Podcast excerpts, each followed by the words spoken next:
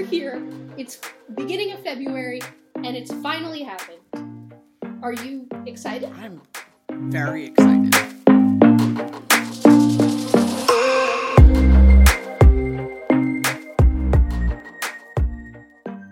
I feel really fancy with my background lighting. It's not picking it up as well because my production quality is not as high as Williams. But I am trying to go with an orange and blue uh, lighting on the floor.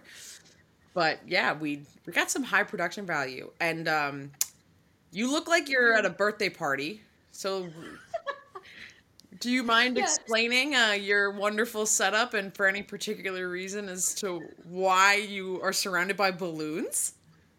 Yeah. So if you're listening to us, just know you can go to our YouTube channel because we now have a visual component to this, and you can uh, watch us break down in laughter. Or if you ever wondered when Briana goes on a rant about something, like what does Nicole's face look like, or vice versa, like now you can. A mental picture for anyone listening to this on audio.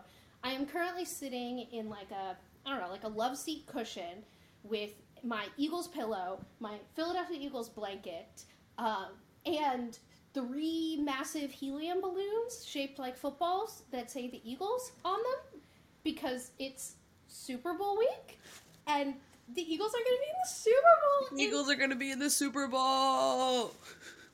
Yes. So uh, I'd be lying if I said that most of this is because of the Super Bowl. Like all, most of this will actually be here uh, next week as well, win or lose. Uh, but the balloons are because of the Super Bowl. I live, I live in Southern California, and I walked into my grocery store completely unsuspecting. And I live about a half a mile from my grocery store, so I walk there every day. I needed to pick up some cupcakes for my mom's birthday last night, walked into Gelson's, and the Gelson's grocery store was just full of these Philadelphia Eagles football balloons. And that is nowhere near Southern California. I flipped out. And then I so I bought balloons for my home just to have. This them being in the podcast shot is an added perk. Um, I just wanted to have the balloons. And then I walked them the half a mile home on a hiking trail. So that's how my week's going. I'm a little excited. I have two questions. Okay, I have one question and then one prediction. Okay. First question Did they have Kansas City Chief balloons in Gelson's? Or did you just black out and only see Eagles? Well, they did have Kansas City Chief balloons. They didn't have as many. And of course, I was talking to the very nice woman who was checking me out as I was purchasing said balloons. And she said they just got in there that day and that they just ordered more Eagles balloons. So that's why there weren't a lot of Chiefs balloons, but there were a ton of Eagles balloons. Because they Um, know so that did I you- black out? they know that's your Gelson's. Right. They were like, there's this one particular woman who comes in here every week and buys like two things and leaves, and she's always wearing Eagles shirts. So, um, but did I black out and really only see the Eagles stuff? I would say 90% true until I started checking out and having a conversation with someone about them. So then my prediction is that Mm-hmm. because unfortunately helium balloons can't last forever. If the Eagles win, I feel like you're gonna go buy more balloons, and next week your setup is gonna look exactly like this. Yes. Um, I already have a plan to buy more Sunday morning because I'm going over to my parents' house to watch the game, and I haven't told my dad or brother that these the balloons are at the grocery store, and I know they have no plans to go to the grocery store between now and the Super Bowl. So I'm going to show up to the Super Bowl with like a giant bouquet of football-shaped Eagles balloons. Like, let's do this. So we are in the thick of car launch season. I feel like we've been talking about it's gonna be a car launch season. It's gonna be a car launch season, building up to the Haas announcement, which we discussed a little bit. then we got Red Bull, and then we got Williams, and then we had Alfa Romeo. So they've all been very different.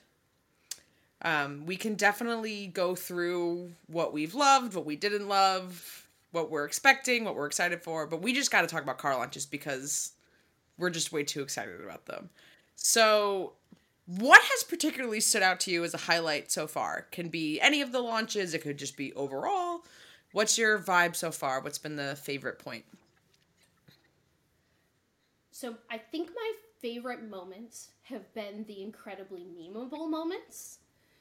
So Marty during the Red Bull launch calling for the president CEO of F1 and him not coming out. And it's probably tied with I did really love Alfa Romeo leaking their own livery before they launched. I just love a little bit of chaos. I think launches need a little bit of chaos. The Alfa Romeo quote unquote leak, I immediately when I saw it, what was happening when I was watching, I was just imagining the production team fire backstage of just, well, it's out there. Well, it can't literally do anything now. In two minutes, we'll reveal it. But we did. So we're just gonna ignore that it happened. But we all saw it. Someone should have fed. Someone should have fed into Tom Clarkson's earpiece to not say like I, and I don't remember his exact quote, but like he basically was like, and for the first time, here's the livery, and then they went to like a really cool video, but like it wasn't a short blunder. It wasn't like someone accidentally put the photo up on the screen behind their talk show host table. They went through multiple photos. Mm-hmm. It was a solid 60 to 90 seconds behind them talking about technical updates and this interview that's happening of oh yep that is definitely not last year's livery okay That has a lot of black in it, and uh, that's different than things we've seen before.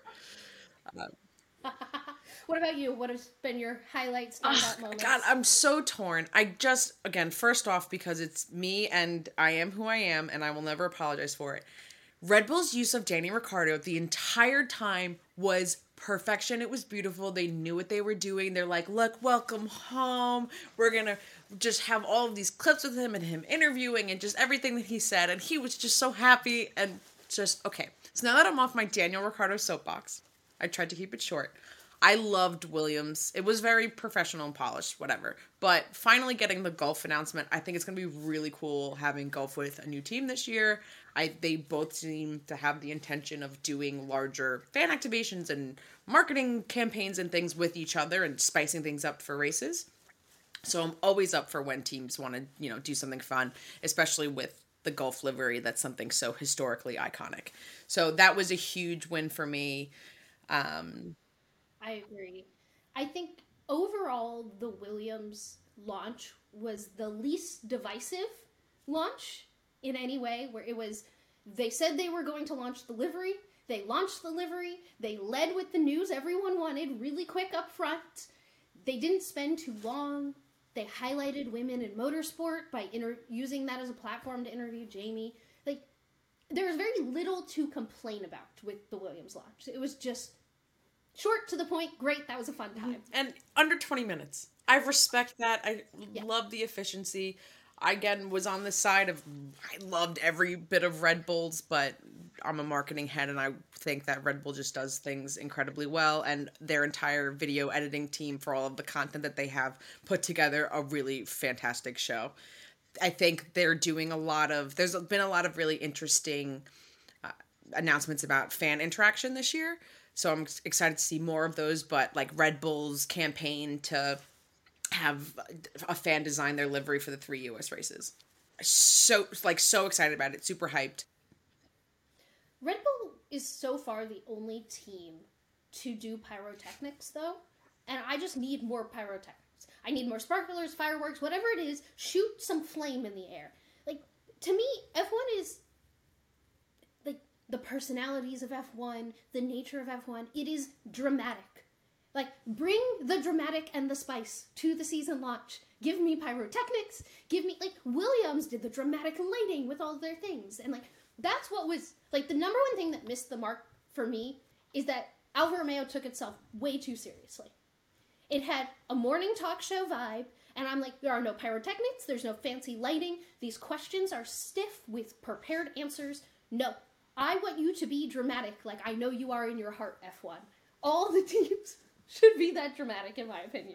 You- just like that weird white table. The whole set just felt too clean and just something like really strange and future like futuristic about it. It just all felt like too white everywhere. And why were they all standing around this like cocktail hour table that everyone just looks really uncomfortable with? It definitely looked like morning news segment, but it was again very memeable, very funny. Uh, but definitely a little bit too polished for me. I would also love some more pyrotechnics. Maybe even if Alfa Romeo had the exact same launch, but just added fireworks, would have a different viewpoint. Alex Albon is unbelievably charismatic. He is the king of this, and it's hysterical because his whole bit in content is how much he hates media duties. But he knows when to smile. He knows when to go off script and make a funny joke, when to laugh to ease the tension, when to engage and interact with the people around him. I understand that of all of them, his was pre recorded. So, of the ones we've watched so far, so he does have a leg up in that way. But they clearly didn't redo that interview. He was still being like, had to be on set with Will Buxton and they were doing a stage show, just to not to a huge audience. 10 out of 10 no notes. Please put Alex in everything always. I really felt bad for Logan when he messed up the, the days of qualifying, which again was like wonderful, ended up being a haha great moment. But I'm sure in the moment he was like, oh, I'm a rookie and I should just know what day qualifying is. And like, you know, like I had like that, I felt like I was watching an episode of Disney Channel when you got like that secondhand embarrassment when your favorite character did something like, oh no, like don't do that, you're the new kid.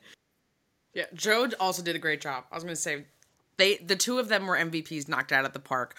Could obviously were very charismatic and could tell they were so excited about the season. Ta- listening to what they were doing during their breaks, like Zhou talking about being able to go home for the holidays, and Valtteri talking about all of the miles that he put it on his bike, which is more miles than I think I could ever put on a bike in my lifetime that was really fun. I wish they did play more into like their personalities of things, but they both did a great job. They were a lot of fun to watch, and I can, I want to see more of them, the two of them doing things. So Alfa Romeo, get on that content.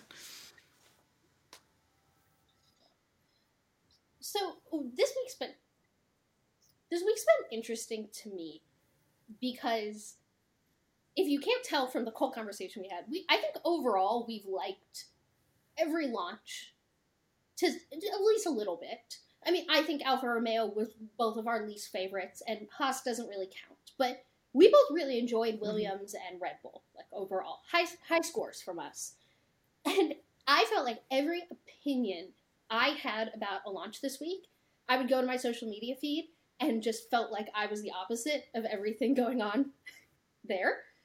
Um, and I think some of that is just because there's a lot of different kinds of F1 fans, and everyone had has very different wants, needs, and expectations around the car launches. So I thought it would be an interesting discussion to have, like big picture. Why is this happening? And I have a thesis to run by you. Like, why does everyone seem to be upset about these right now? Besides just the natural, like, yes, everyone on the internet's always upset. Tangent. And what can like the teams and F1 be doing better so not everyone's upset about them? Um, but then also like how can maybe we all look at this differently? So that was a, that was a long intro, but let me get into my theory. So I think two things are going on, which is why if you are on F1 Twitter and F1 on space online space, you're probably seeing a large amount of negative reactions to a lot of these launches.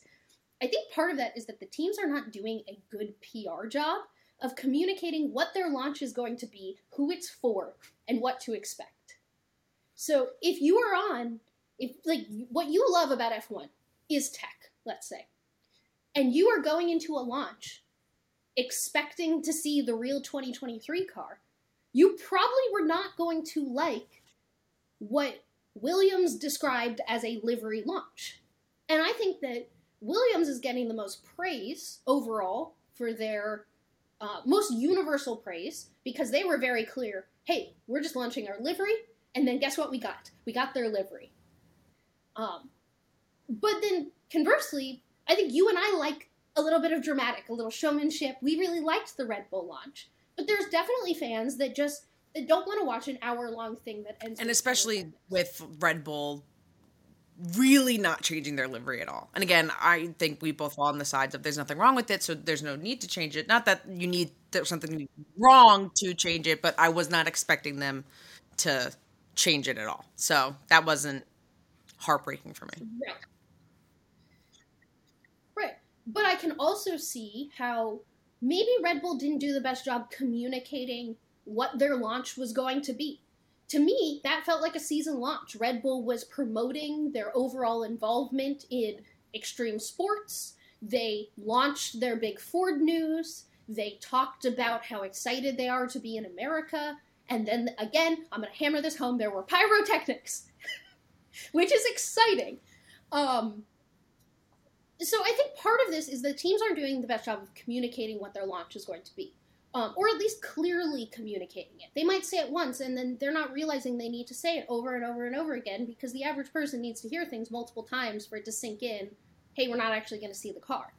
Um, I think conversely, part of the reason why I was disappointed about the Alfa Romeo launch is because they were really promoting that they were doing it on this like trendy Drake affiliated streaming platform, and then they gave me a morning talk show.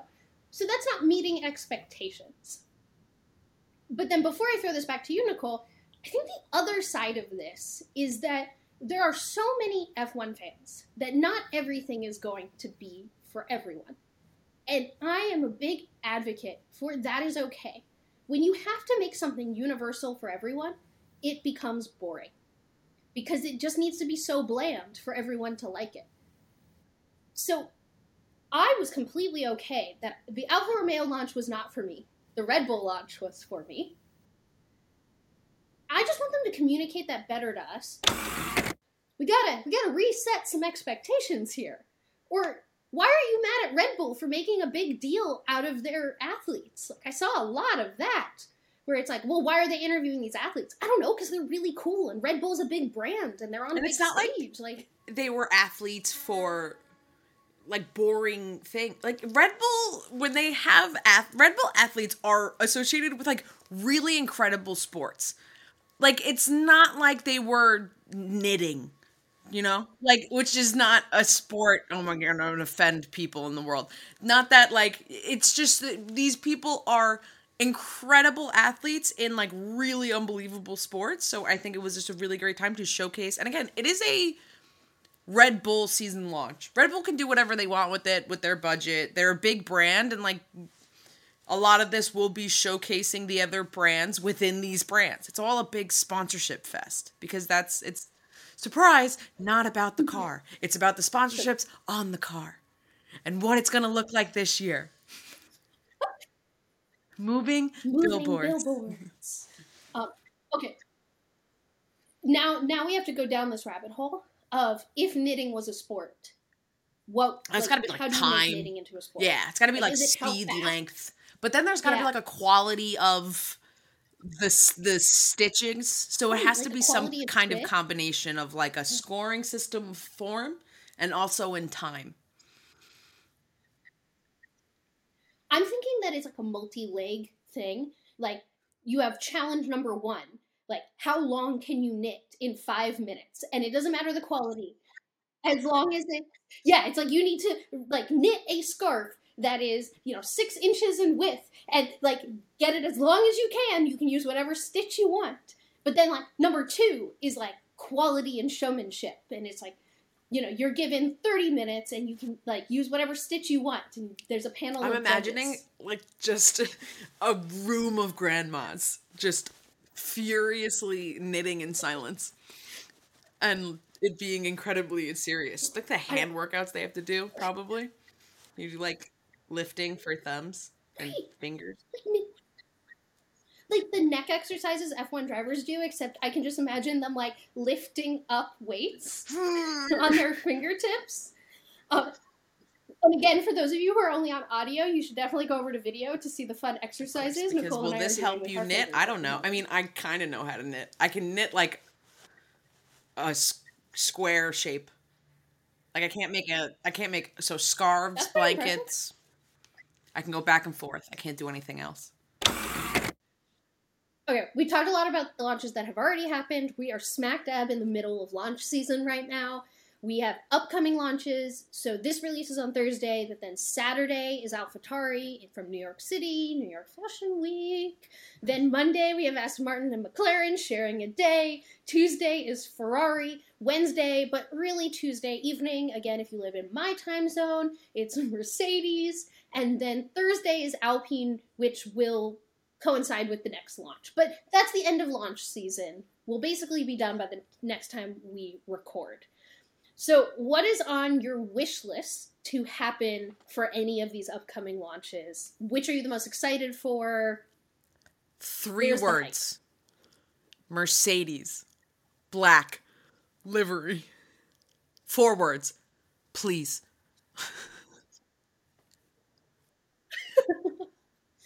At this point, if it's not black, I will riot.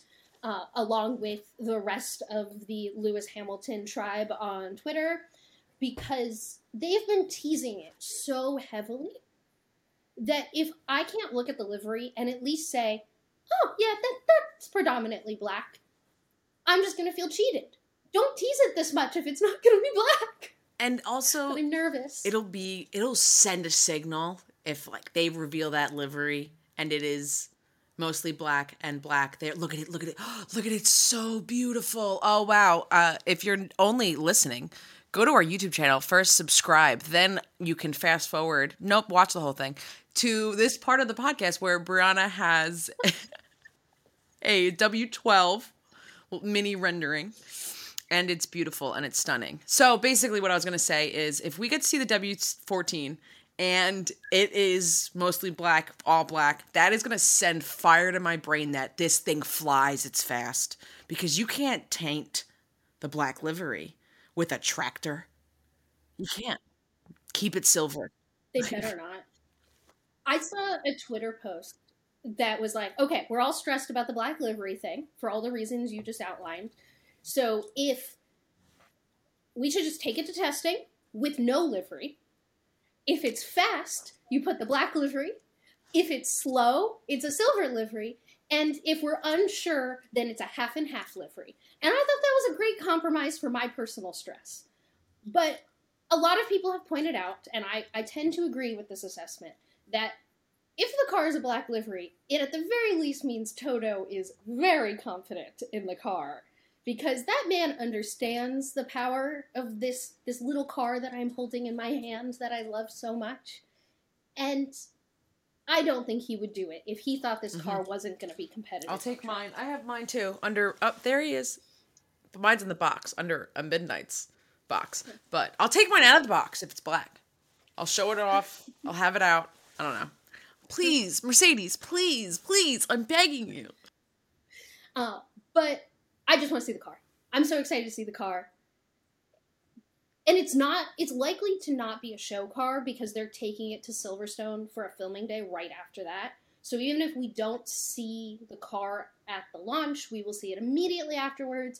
And we're going to see the fact that there's probably going to be no side pods or there will be side pods and then everyone will melt down. Imagine a black car with no side pods and the Yeah. like That chaos that will Just- ensue. crazy. It would be an explosion. We got a big announcement today that the president of the FIA, Mohammed Ben Sulayem, is going to take a step back from day to day duties with F1. Um, also, in the PR statement, they said that this was going to happen anyway. And yes, you can hear the sarcasm in my voice because I'm sure this was going to happen anyway. Okay, wink, wink. Gotcha. And that someone else in the FIA is going to run the day to day operations, be the point of contact for the teams, but don't worry. Mohammed is still going to be very involved with all big picture decisions. And if you can't tell by the tone of my voice, uh, I don't believe him for one second.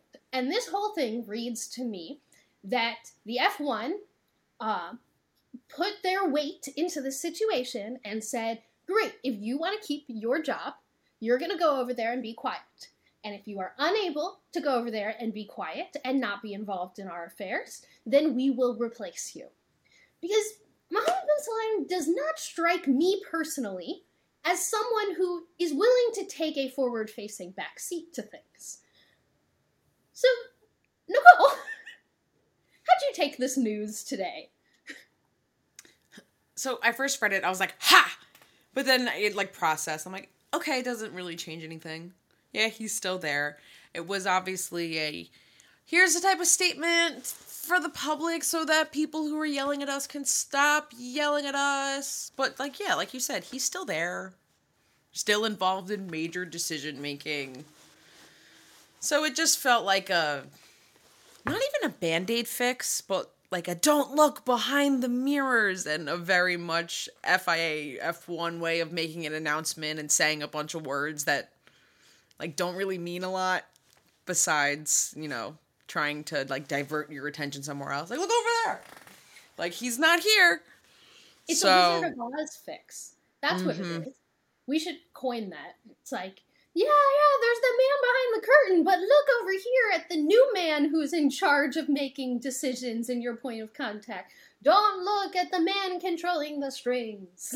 Don't look at the Alfa Romeo launch before we launch it right behind us. Like, yeah, it definitely just doesn't feel like it was of any big change. It the way that it was announced and the, the fact that if you're making an announcement that someone's being replaced but then saying that they're still going to be heavily involved in duties xyz type things i'm just like That's what's what what's different if his key card swipe access did not change then well, what's different is it's very clear that like taking away my sarcasm and my joking about all of this it's very clear that f1 went in there and said we need you to stop making headlines. It's not going to go well for you. And i think this is a final straw kind of situation. Like you want to keep your job great go put yourself in the background and don't make noise. And if you stop creating problems for us we will let you keep your job. And it's a reminder that while the FIA is in charge of lots of motorsports, like the cash cow is Formula One, their most important quotes for that reason is Formula One. And that also means that the CEO and Liberty Media of Formula One do have a lot of power. And it didn't really feel like a it feels like the FIA president got himself in a fight that he had no chance of winning. For what reason? Like, I don't. The power struggle never felt like a power struggle to me. It just felt like the FIA president was really insecure and needed to tweet things. I, I don't like. Did you take it any other way? Like, did The only that- way that I can, I don't, and this is even my my way of relating. It felt too extreme, but because I only think of things, I take everything in my brain and process it through like pop culture examples. Surprise! if you're new here, it's my thing. So I'm just like, yeah, he got like very King Joffrey happy of just like this is my position, so I'm gonna tweet this. Then da da da da da. Again, King Joffrey, very insane, crazy example, but you know there's some alignment there. But yeah, it felt like it was just uh, well, I can do this because of my business card title or the name that's on the door, and I'm not gonna get in trouble for this. Um, and he didn't really. I guess. I mean, if you ask him, probably he'll say, "Yeah, of course. Like I learned my lesson. Whatever." He hasn't tweeted about it. All I'll say. Yeah, I I really do. Since I said that I felt like this was the last straw, like this is your last chance kind of situation. Um, I don't predict him being able to contain himself if this off season proves anything in my mind. It proves that he got very happy with being in the headlines, and when you're very happy with being in the headlines, I don't predict that he's going to be very happy not being in the headlines or if something goes well, guess he's not going to get credit for it anymore because he's not in charge of the day-to-day operations of Formula 1 and I I still see this as a tedious teetering situation. But with now this change in Mohammed's title or responsibilities or everything, this step back that he's being forced to take, taking, whatever. Do you think this is affecting the Andretti and GM and getting into F1? I know that now it's, of course, like circling back to this news again, but, you know, one of the tweets that we talked about, or, you know, it's all about new entries into F1. So is this, can't help the Andretti GM situation, or maybe it has no effect. What do you think? I think that this weirdly puts a little bit of um, a decent nail in the coffin of maybe any new team that thought they were going to get on the grid by wooing the president of the FIA. Because we've been tracking that it seems like the FIA wants new teams, and F1, FOM, and the teams don't want new teams. And if you're Andretti, it, it seems like the route Andretti has decided to go, they thought their best chance of getting on the grid was having an ally in the FIA, and that doesn't seem like a very positive ally right now. Um, so I do think I 100% think that it's it is hurting their chances of getting on the grid as a new team, and I hope, as someone who thinks it would be really fun to have Andretti on the grid, I I hope they now start to go about this another way. Just today, we got rumors that um, it's my favorite kind of rumor because it's not a rumor about what Andretti is doing. It's a rumor about them saying uh, the other party saying that they don't want that, but we haven't heard Andretti want that. Let me explain. So the rumor is that Red Bull doesn't want to sell AlphaTauri to Andretti, but we haven't even heard the rumor that Alf- that Andretti wants to buy AlphaTauri. Um, I was gonna say I had n- I had not heard that at all. So when you're explaining this, I was like, wait a second, I have no, I had, did not even hear this speculation at all. But that is in that is that's such token like race interviewing when they're just like, oh no, I didn't do X Y Z because of this, and it's like no one asked you that you were doing this, but thanks for letting us know. That seems like such a thing in racing. I've been a big advocate for wanting Andretti to buy an existing team to come on the grid, just because we don't need more back markers, and starting from scratch sounds like another back marker. Like, maybe don't start from scratch. That sounds great. But of course, that, that means someone needs to be willing to sell, and if Red Bull truly doesn't want to sell AlphaTauri, or I would argue that Red Bull just doesn't want to sell AlphaTauri for whatever uh, purchase price they've seen so far, because I think everyone has a price, but tangent aside, hundred percent. This, if you are a huge advocate for winning Andretti and GM on the grid, this is a rough blow mm-hmm. to that. And I think it was a long time good conversations of like, come in, buy Williams, and you know, do kind of what Audi's doing. GM, talking about GM and Andretti gives us a really fun transition to what probably was the biggest news of the week, but it it happened a decent amount of time in the news cycle ago now. Ford's here. it was the worst kept secret in all of F1. I but almost Ford- feel like Gulf and Williams was the worst best kept secret, and then Ford. I don't know. I the leaking of the page on the website I can't get over with Williams. I really can't. I mean, Ford they didn't there was a lot literally like right before, and especially when F1's just like Ford's joining, Ford's joining, Ford is joining, but like didn't say with who, but everyone had already it was the next launch. It all just made sense. The spec it's written on the wall, but we yeah. I look back at our text messages and at Christmas, you and I were chatting about an Autosport article that was written that said Ford is likely entering F1 by sponsoring Red Bull powertrains. And it is February 8th now. And at that point, the speculation got to the point where Autosport just said it in an article. So we've probably been speculating since Abu Dhabi, and then now we're here. It's beginning of February, and it's finally happened. Are you excited? I'm very excited. Particularly right now, I think it's going to be really great. They're going to be making incredible content. I mean, between Red Bull and Ford, you have two major brands that really know the message that they're trying to send to their individual customers. I think it's an incredible pairing together. We had started talking earlier about Red Bull's launch and their, you know, fan interaction and particularly doing special things for the US races and I think making having their launch in the US in New York City it sending a very clear message about their dedication to the American fan base and expansion of the F1 into the US. So, what better, you know, car company can you pick to partner up with than Ford. I mean, it's like backbones of America. Right now, Daniel Ricciardo is in Detroit with the Ford team and filming a bunch of content for Red Bull. And today they someone posted a picture of him in the full race suit with the big Ford logo like right here and it's just it's it, it's great. It's a perfect pairing. Down to the colors, it's a great pairing.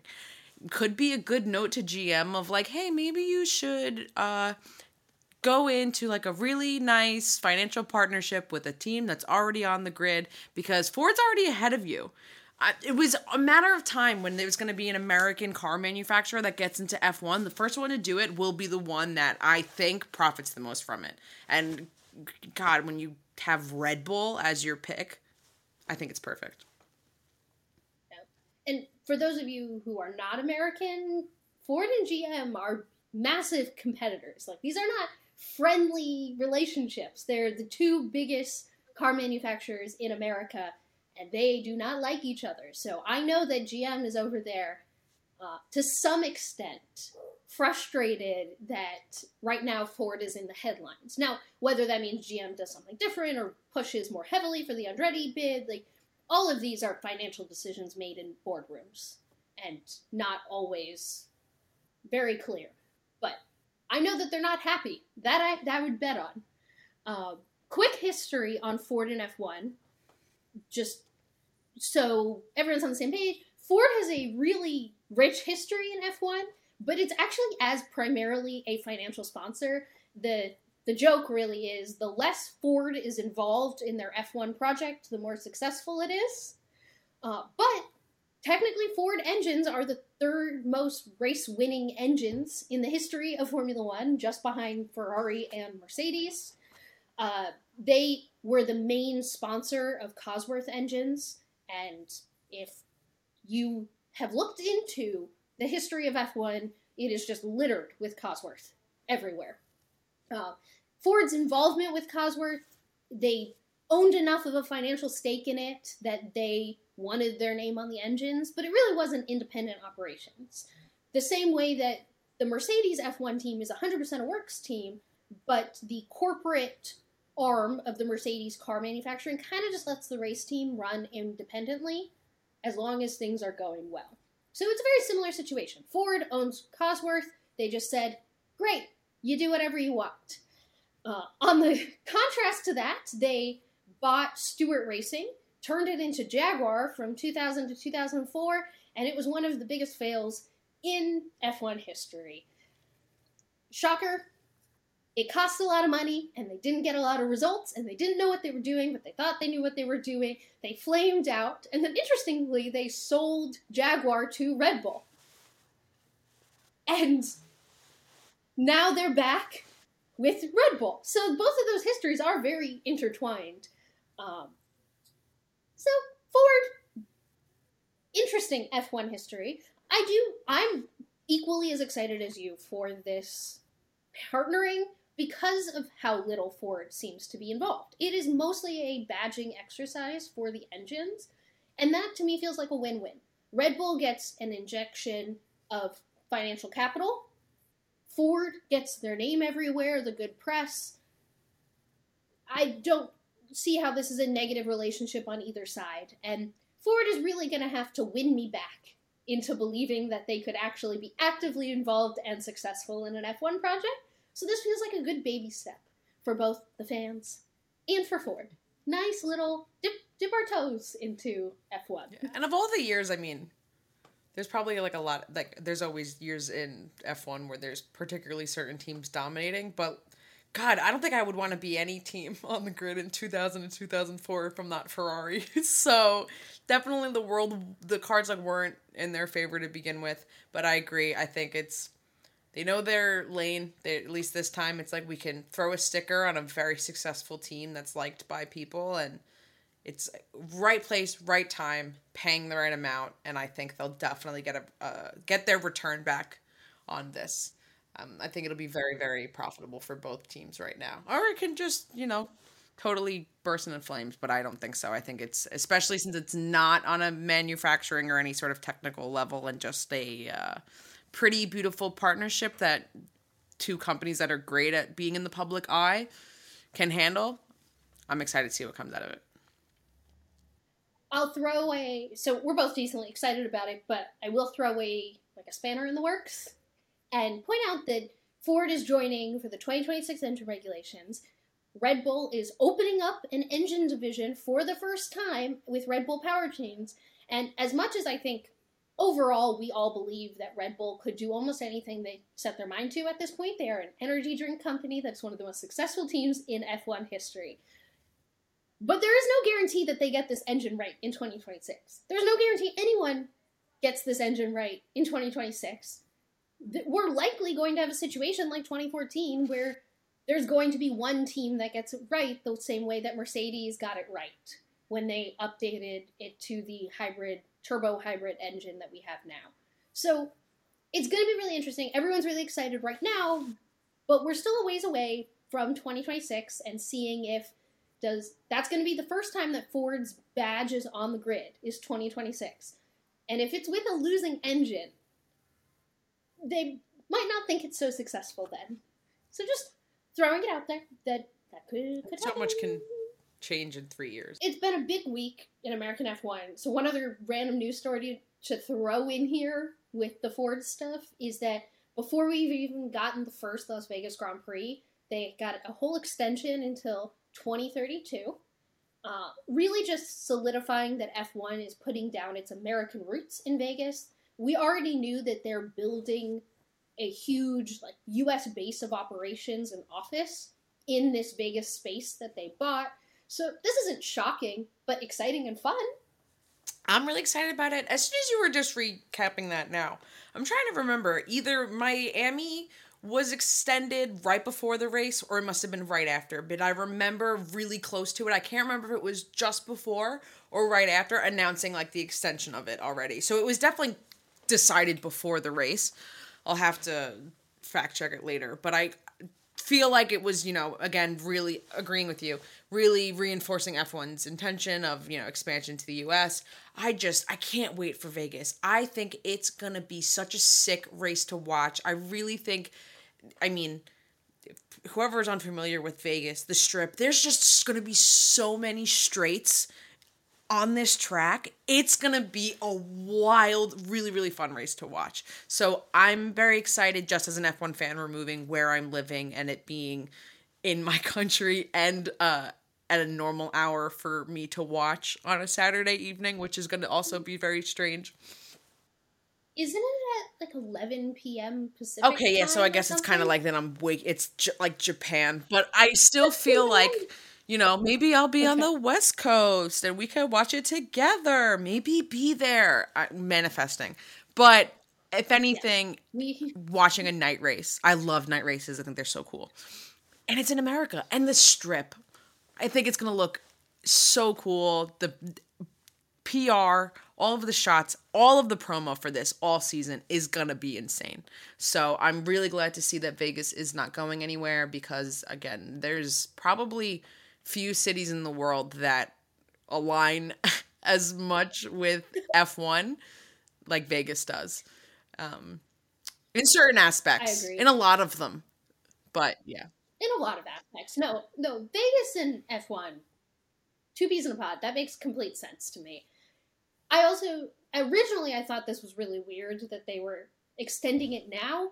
But then I remembered that normally the barrier to a race getting extended actually has to do with all the operations things and the promoters and being able to work with city officials. So, what this really says to me is that F1 is enjoying working with the Las Vegas city officials and they have a good business relationship going that they wanted to extend. We've seen how the French Grand Prix, for example, has fallen apart. And I don't think that's because no one wants a French Grand Prix. It's that the promoters at Paul Ricard were like working with F1 or giving F1 enough money uh, for F1 to want to keep that relationship going. So it really is just all a relationship stitch with all of it. So besides my nerves being at an all-time high, I did a lot of thinking about how can I possibly connect being able to talk more about the Eagles being in the Super Bowl to our F1 podcast. And I remembered that former F1 CEO Chase Carey, who has the most amazing mustache, you should all go look at it. Uh, he when uh, he was the first CEO put in charge when Liberty Media bought F1, and he said that he wanted every single race to feel like the Super Bowl. So I thought I would go through, in my opinion, what makes the Super Bowl a Super Bowl, and then get your thoughts on whether or not F1 has achieved this goal of, or where they are in achieving the goal of making every race feel like the Super Bowl. So, to me, the Super Bowl is special because of three things. Number one, the on the field stakes are as high as possible. There's no such thing as, oh, I don't care about the Super Bowl. Both teams know they have one game to win the Super Bowl, which is the championship of American football, if there's anyone not from America listening. That, but I don't know, it's a Super Bowl. Like, the name says super. Okay. Um, then the second thing is the media and press coverage goes beyond normal sports media. So they even have something called Media Night, where they stick all the players in a giant conference center, and every single press officer from every area that they want to can come and ask the players questions. And they get asked everything from what is your favorite movie to what song did you last listen to to the more serious on the field things. And the press comes from Nickelodeon, CNN, there's also international press that comes for it, even though the NFL is an American sport. So you get far beyond the traditional ESPNs of things. Everyone is covering the Super Bowl. And then the third thing that makes the Super Bowl special is it takes over the entire city. So even if you're not attending the Super Bowl, even if you're not a huge Super Bowl fan, if you're living in the city where the Super Bowl is, it is Super Bowl time. And you'll feel it in things like traffic, but also the Super Bowl this year is in Phoenix, Arizona. There are giant photos of Jalen Hurts' face all over Phoenix, Arizona. And so there's there's activations, there's things going on. Uh, I'll throw in as an honorable mention to my three criteria is that even if you don't like sports, you're going to watch the Super Bowl because they really designed an event around there being something for everyone. So the Super Bowl is also known for its halftime show, where this year it's Rihanna. So even if you don't like sports, you're probably going to go to a Super Bowl party and you'll at least be excited about Rihanna. There's also the whole culture around ads during a Super Bowl because companies go all out for their ads.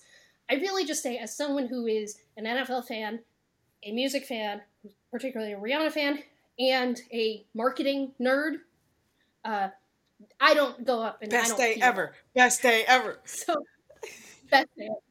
Oh, I'm gonna be so anxious this year though. Go birds, go birds, go birds, go birds. These balloons uh, are incredible. So they, really were the best purchase I've made. Um, I'm I'm really proud of them, they were surprisingly not super expensive.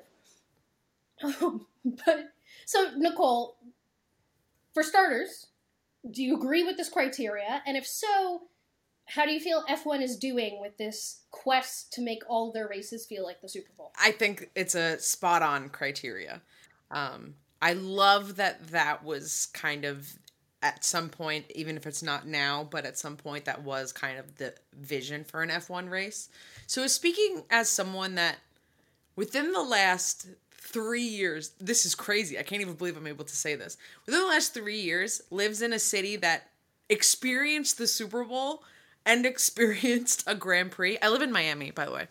Uh, really wild to kind of see the comparison that directly. And also when we were in Austin, kind of giving mm-hmm. that viewpoint too. So it was a very special situation in that case, it being the first Miami Grand Prix. They definitely did a lot of pop and circumstance. There was a lot of things around the city, lots of different pop ups. Of course, as no surprise, it was definitely more established for the Super Bowl, and you got a lot more coverage of it for the Super Bowl. So I think there's places where everyone's obviously still making the attempt, but the Super Bowl is still the Super Bowl, so they just don't have all of those eyes on them just yet. And we talk about a lot. Um, we we talk a lot about talk a lot about brands getting involved in F1. We just had a whole conversation about Ford getting involved in F1 Gulf getting involved in F1 and getting involved with Williams, everything like that. People throw money at the Super Bowl like it's their job. And people spend a lot of money to be involved in mm-hmm. F1, but a lot of brands and a lot of people spend a lot of money to be involved in the Super Bowl in a whole different capacity. They're willing to spend so much money for a 30 second commercial that's like crazy. So, we're not seeing that kind of value on the eyes of people watching just yet because they don't have that fan base is growing, but obviously it's not the size of everyone's watching the Super Bowl.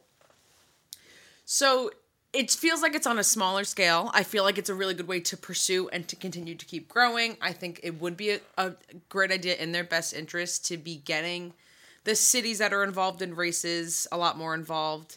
And that's also, they can't do that everywhere because, you know, you can't you know, what are you going to cover the city of London for Silverstone, but you're not necessarily right there at the track because it's a little bit farther away. So it becomes very difficult.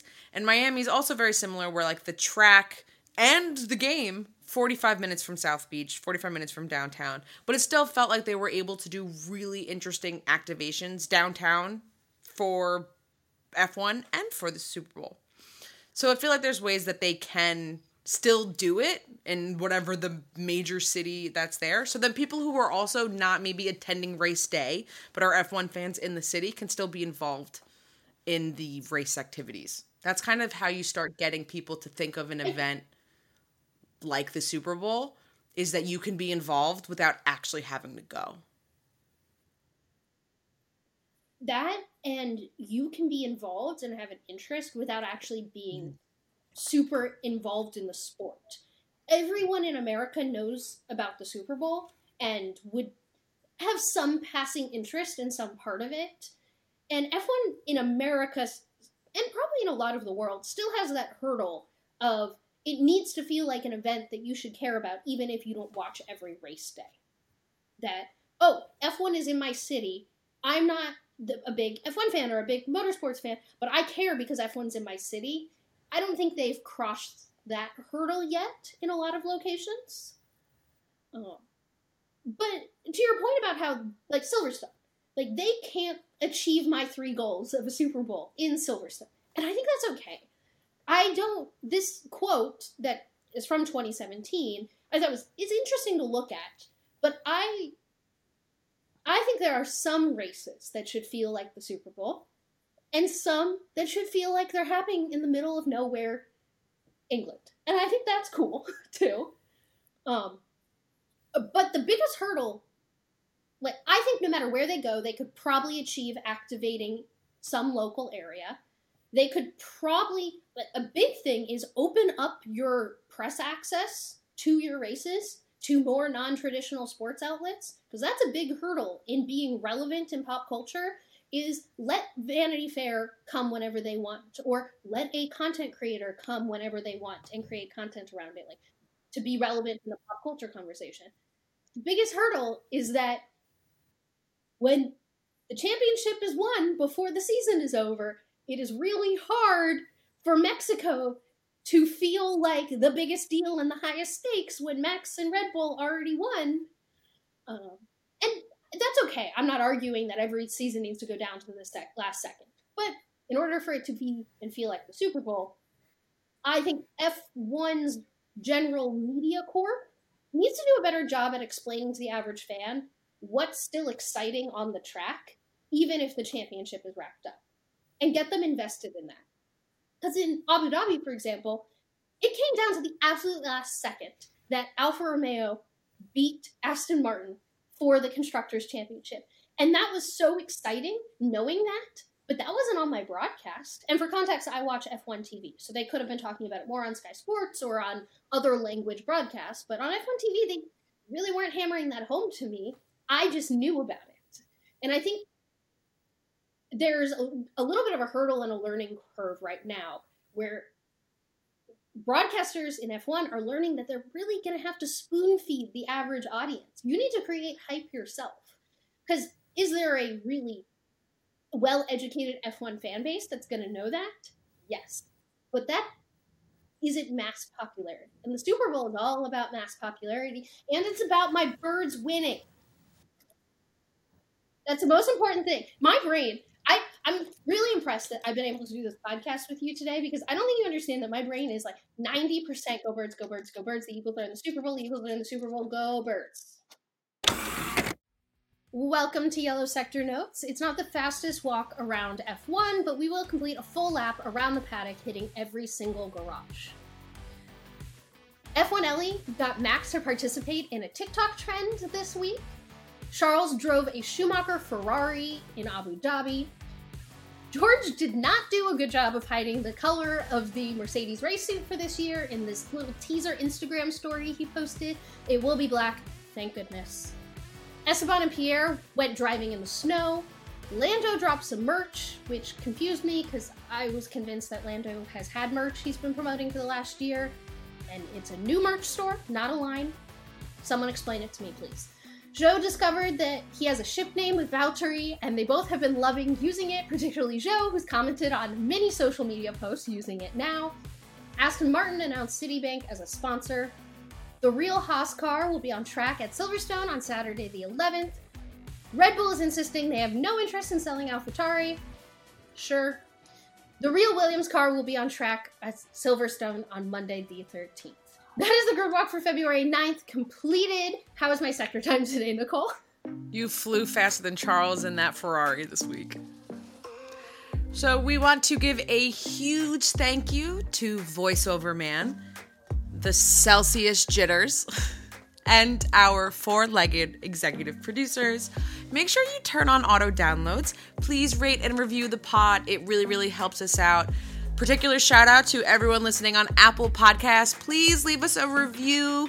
Don't just rate five stars, give us a little bit of a review. We're hoping to have five reviews before lights out in Bahrain. Pretty, pretty please. Let us know what you're liking about the pod so we can continue to improve our show. Make sure you are following us on all of these social media platforms or whichever ones you prefer at Gridwalk Show for your daily gridwalks. We'll be back every Thursday and we'll hope you join us. Today was a grid stroll and not a grid walk.